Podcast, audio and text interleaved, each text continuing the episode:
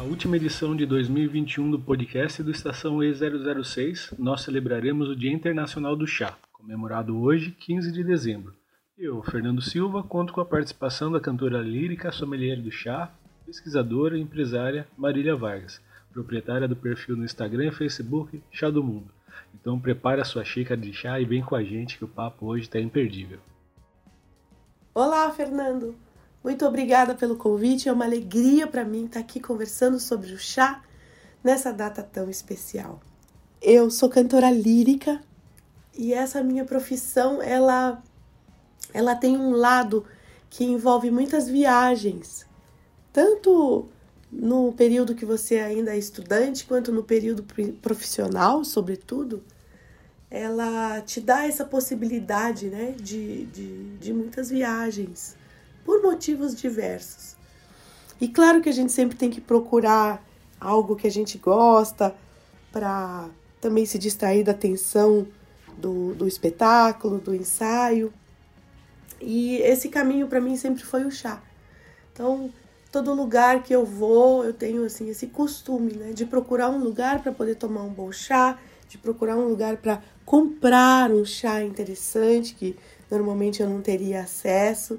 E com o tempo isso foi evoluindo até procurar produtores de chá mesmo, ou plantações de chá, ou mesmo de fazer viagens específicas para é, estar em torno do chá.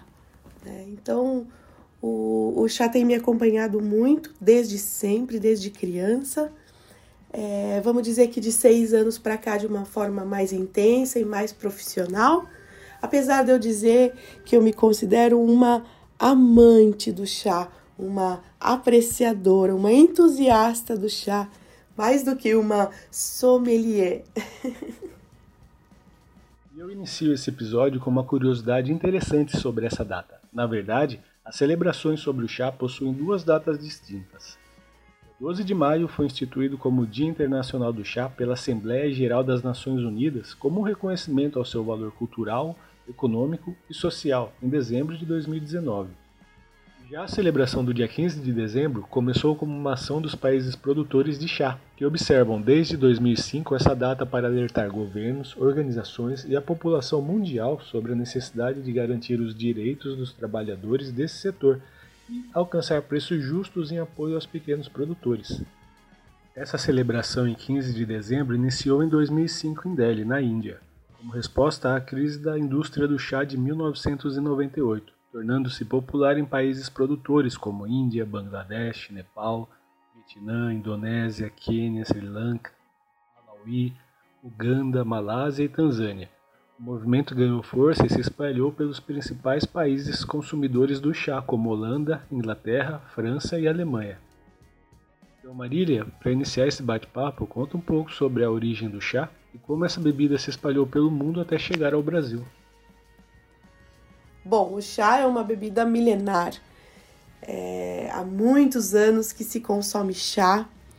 Essa bebida surgiu na China e existem várias lendas que contam o surgimento do chá. Uma muito simples é do monge que, que está cansado e uma folhinha de chá voa até ele, ele resolve fazer uma infusão dessa folhinha e percebe todos os benefícios, percebe a clareza de espírito, percebe a energia, percebe a disposição e assim se inicia o consumo do chá.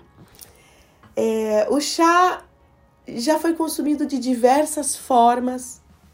A gente vê ainda né, os puers, que tem um formato de, de bolacha, né? A gente chama de cake. É, isso durante uma época era o padrão, né? Pra, até para facilitar no transporte, em vez do chá em folhas soltas a granel. Também o chá em pó, que hoje também a gente ainda vê no matcha, né? O chá verde japonês. É, mas também uma época esse foi mais o padrão.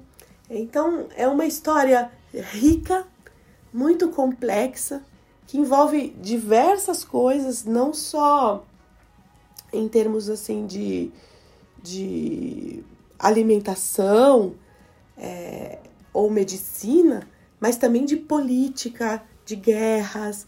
Enfim, a história do chá é muito importante e ela influenciou demais o mundo. Um, mas o fato é que é uma bebida eh, que está consagrada, né?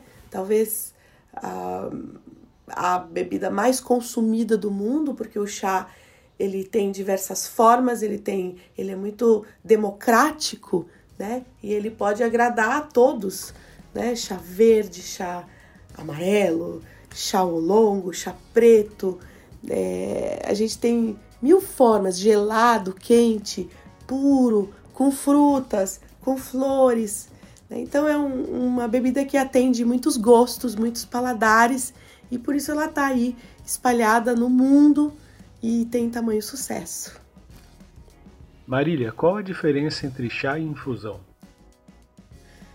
A diferença entre chá e infusão é bastante simples. A gente vai chamar de chá tudo que vem da Camellia sinensis, uma planta sensacional que é capaz de trazer diferentes efeitos, né? diferentes produtos de acordo com a maneira que ela é trabalhada.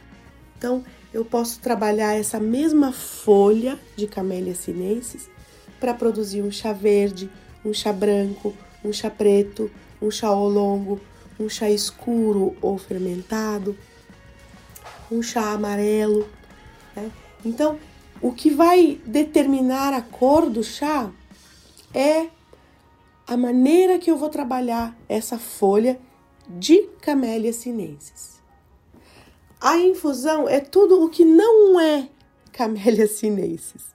Então, a erva cidreira, o boldo, a camomila, a melissa, o capim santo, tudo isso vai ser infusão, o roibos, a erva mate, né?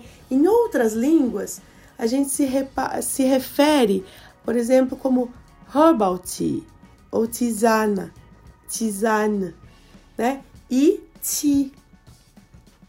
Então existe uma, uma diferença de nomenclatura. Aqui no Brasil não, a gente chama tudo de chá, mas é, os sommeliers, até por conta do estudo e da complexidade do que é a Camellia sinensis, o, né, o, o espectro enorme de possibilidades que essa folhinha tem. Então, a gente, para facilitar, denomina chá todos os derivados da Camellia sinensis, vamos dizer assim.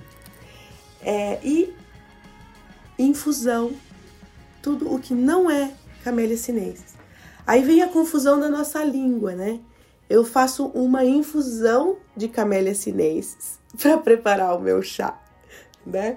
Então aí é, tem essa, essa complexidade.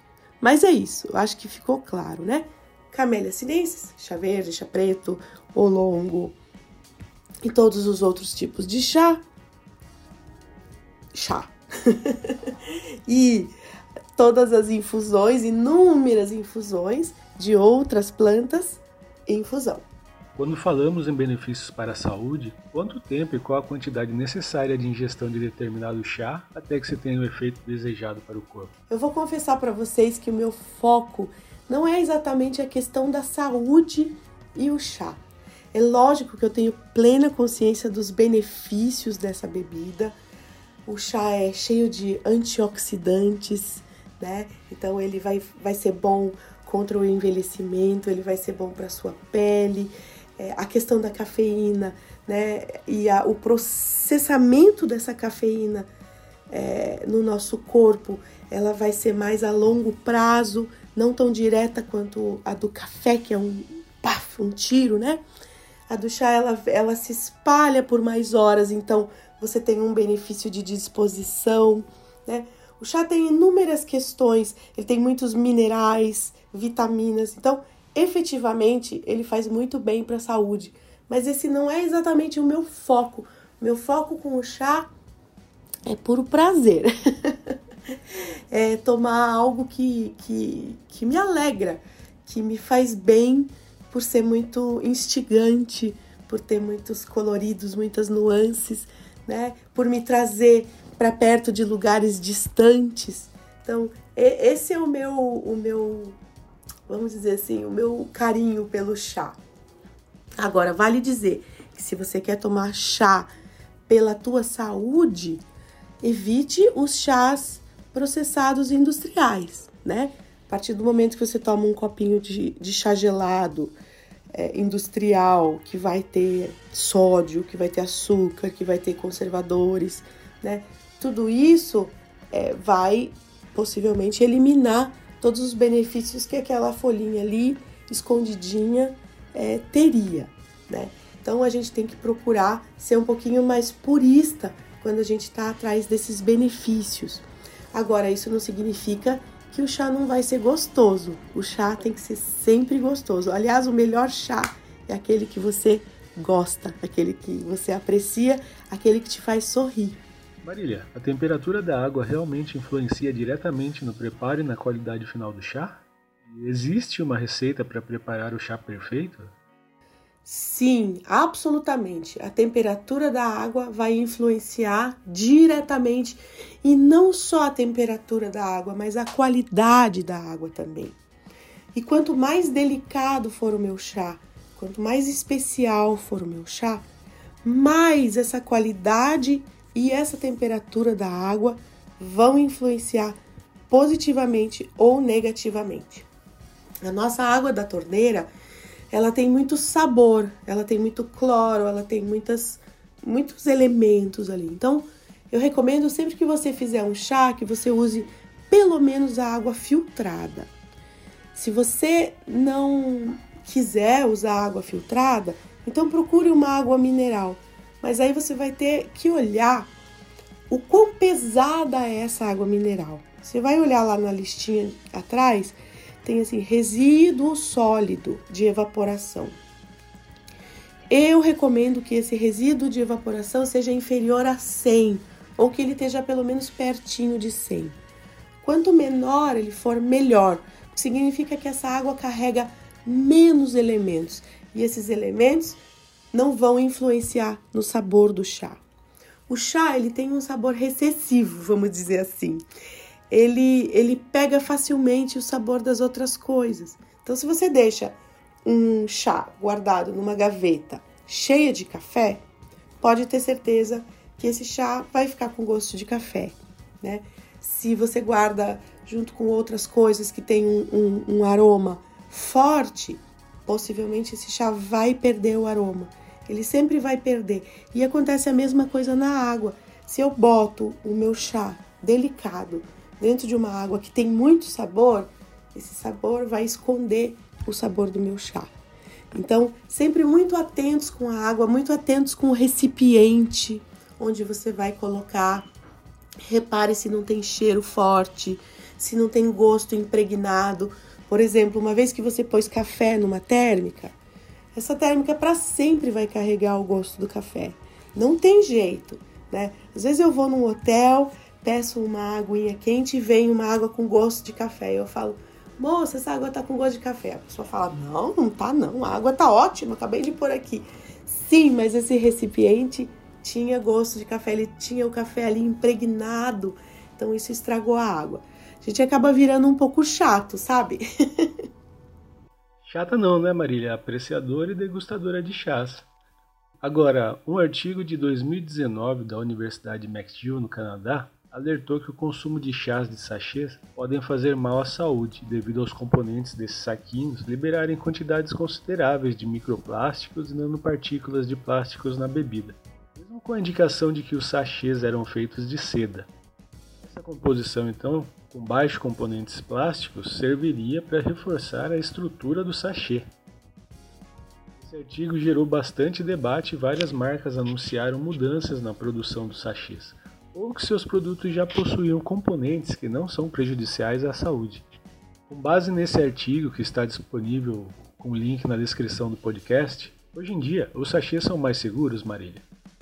Quais dicas você dá para quem aprecia a bebida, mas não dispõe de muito tempo ou conhecimento para pesquisar e buscar alternativas mais saudáveis em relação aos sachês? Também não abre mão do seu chazinho durante o dia. Olha, eu acho que a gente tem uma impressão, né, que fazer o chá pode ser uma coisa difícil, mas na verdade é uma coisa muito fácil. É, você pode colocar o chá numa xícara, as folhinhas soltas dentro de uma xícara e é, trocar de xícara, coar, né? E aí você não tem as folhinhas. Tem gente que não se importa até de tomar o chá com as folhinhas ali passeando pela xícara também. É, você pode comprar um infusor. Eu prefiro os infusores grandes, aquelas cestinhas mesmo que entram dentro do copo ou do bule ou da xícara, né? Porque aí o chá tem espaço para crescer, para absorver aquela água e se desenvolver, né? Mas você também pode comprar saquinhos próprios, é, alguns feitos num papel, é, trabalhado para isso, que não vão trazer resíduos, ou mesmo em algodão. Né? Existem muitas maneiras para aquela pessoa que quer evitar essa questão séria do resíduo plástico nos saquinhos é, poder tomar seu chá sem preocupação. Eu acho que é uma preocupação bastante genuína, né? E eu acho também que hoje no mercado a gente tem cada vez mais bons chás a granel, né? Mas também, atenção, também temos bons chás de saquinho. Nós temos empresas muito sérias que trabalham com um chá de qualidade e que colocam num saquinho até para facilitar, né? Tem muita gente que olha mais pela praticidade, apesar de, de novo, eu não acho difícil colocar o, o, o chá eh, numa xícara solto e, e trocar de xícara, né? Não é uma coisa muito difícil, mas Claro, sempre vai ter aquela pessoa que não vai querer fazer isso, vai preferir um saquinho. Existem muitas opções dentro do mercado. O importante é a gente ser coerente, né? Pesquisar, olhar e saber o que a gente está consumindo. Eu acho que isso não vale só para o chá, eu acho que vale para todo, todo o mercado da alimentação, né? A gente tem um olhar mais profundo para o que a gente está consumindo, da onde vem aquilo que a gente está consumindo e o que é que tem escondidinho ali. Né? Muitas vezes a gente consome coisas sem ter essa percepção, sem ter essa consciência, e eu acho que é aí que mora o problema. Marília, você que é uma referência quando falamos em chá, qual dica você tem para quem, assim como eu, gosta da cultura do chá, mas não possui muito conhecimento, além das gôndolas de supermercados e algumas leituras na internet? Existe algum curso, grupo, prática ou forma de aprender e se aprofundar melhor nesse mundo? Para aqueles que desejam se aprofundar um pouco neste mundo do chá, hoje no Brasil nós temos muitas pessoas sérias trabalhando com muita paixão em prol dessa bebida. Nós temos uma Associação Brasileira do Chá, a ABCHA, cuja presidente hoje é a Carla Saueressig, que é a primeira pessoa que trouxe o chá para o Brasil, a primeira loja de chá no Brasil, a saudosa loja do chá. É... Então, dentro dessa associação, a ideia é trazer cursos, é trazer um, conhecimento, né? democratização dessa bebida. Claro que a pandemia aí deixou tudo um pouquinho mais paralisado, mas eu sei que para 2022 vão acontecer muitas coisas através da ABCHA, mas também não posso deixar de citar os individuais que estão fazendo um trabalho maravilhoso. Eu não quero ser injusta e esquecer eventualmente de nomear um ou outro, mas existem pessoas muito sérias. Uma pesquisa no Instagram já vai te dar aí é, referências bastante boas, né? E é, é muito bom ver isso, é muito bom ver essa evolução é, do tempo que eu fiz o meu curso em 2016 e o quanto isso cresceu em tão pouco tempo. E claro, vai continuar crescendo porque o chá é apaixonante, ele é instigante e as pessoas que gostam de chá, elas têm normalmente elas têm essa característica de serem muito agregadoras, né? E de, e de quererem dividir mesmo essa essa essa paixão, essa descoberta com os outros. Então, é, seja criterioso na tua busca, mas com certeza você vai achar pessoas muito sérias. Se eu puder ajudar também, é, podem me procurar. O meu perfil no Instagram é Chá do Mundo e será sempre um, um grande prazer indicar cursos e, e, e, e palestras e links de estudo também. Estudo feito pela consultoria Euromonitor revelou que o consumo nacional de chá aumentou 25% entre 2013 e 2018, alcançando quase o dobro da média mundial. Ainda assim é pouco comparado à preferência nacional, o café brasileiros consumimos por volta de 10 xícaras de chá anualmente, conforme o um estudo do Sebrae. Em 2019, o segmento movimentou cerca de 2,2 bilhões de reais. Então, como fator de curiosidade, como você avalia o mercado e a cultura do chá no país para os próximos anos? Eu percebo uma grande diferença já de 2016, quando eu entrei nesse mundo mais profissional do chá, até hoje eu percebo o quanto a gente desenvolveu os nossos parâmetros, o como a gente conseguiu entender mais o que é bom, o que é melhor, o que é sensacional. É, eu percebo as iniciativas inúmeras de pessoas que estão estudando, que estão se empenhando, que estão correndo atrás.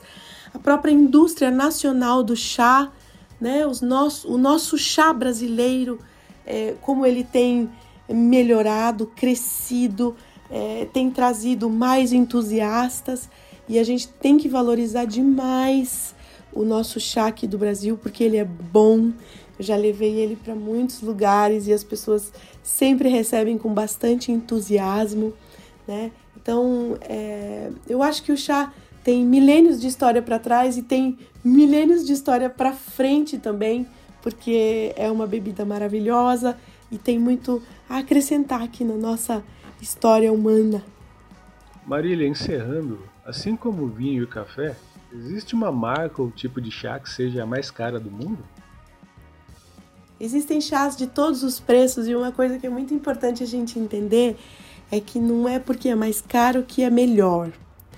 Um chá bom tende a ser caro porque ele demanda um processo de produção complexo, né? Muitas vezes um trabalho artesanal, feito à mão, que demanda muitas horas. Então, se ele é muito barato, significa que as pessoas que estão ali trabalhando por ele não são bem pagas, né? Então, um bom chá, ele vai ter um custo, é, mas esse custo também ele se reverte em benefício, tanto para quem está tomando quanto para quem está trabalhando, né? Uma vida dura de plantação, de, de, de, de sol, de. Nossa, visitei uma fazenda no Malawi e, e o sol das 10 horas da manhã já me deixou zonza, né? Você pensa os trabalhadores ali o dia todo colhendo ou trabalhando manualmente esse chá. Então é, é uma cultura artesanal mesmo e que tem um, um, um aspecto humano muito forte, né? Então, um chá não pode custar muito barato, porque vai significar que ele não está sendo bem feito ou que aquelas pessoas ali estão sendo exploradas, né? A gente tem que ter muita atenção com isso. Existem chás muito caros por tradição, por exemplo, um, bom matcha vem do Japão, tem a questão da moeda forte também, o nosso real que não vale muito. Então, o matcha costuma ser um chá bastante caro, mas assim, se a gente quiser ir para o luxo, é, tem uma loja é, de Singapura, uma marca muito conhecida de chá de Singapura, que tem um chá preto folhado a ouro, por exemplo. então talvez esse seja o chá mais caro do mundo, não sei. Mas uma coisa que eu aprendi, que eu entendi, né, na, nesse, nesse mundo, é que o, o, o tanto de trabalho e de dedicação que esse chá demanda de quem está produzindo não vai fazer dele uma coisa assim tão baratinha, né? Claro que existem chás acessíveis e chás de muita qualidade. É, que bom, porque a gente tem acesso a eles, mas também não se assustem e pensem sempre no valor de uma garrafa de, de refrigerante, né? Se você pensar o quanto vai render no seu chá a granel? Quantos litros de bebida você vai conseguir fazer com aquele chá a granel? E você comparar com o preço do, do, do litro do refrigerante, você vai ver que você nunca vai estar tá fazendo um mau negócio, né? Então são coisas para a gente pensar. É... Reflexões. Eu gostaria de agradecer a sua participação e a oportunidade que nos deu em compartilhar um pouco sobre suas experiências e conhecimentos sobre o chá, Marília. Quem quiser saber mais sobre seus trabalhos, palestras, cursos, seus projetos no mundo do chá ou da música, como as pessoas te encontram nas redes sociais? Nas redes sociais eu tenho dois perfis. Um perfil para o chá, que eu já citei aqui, é o arroba chá do mundo. Mas eu também tenho o meu perfil pessoal, profissional do canto lírico, que é Marília Vargas, tudo junto, arroba Marília Vargas. Tenho também uma página no Facebook, tenho um site muito completo, cheio de gravações para quem tiver curiosidade, quiser me ouvir cantar.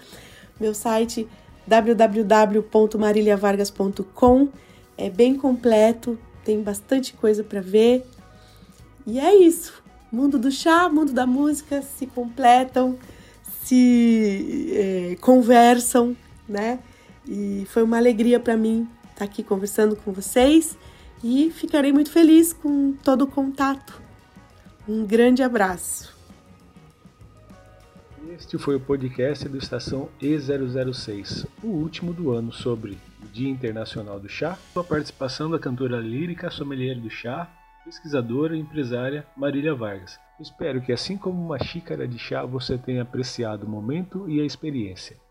Eu sou Fernando Silva e agradeço mais uma vez pela sua companhia. Até o próximo ano e o próximo podcast do Estação E006.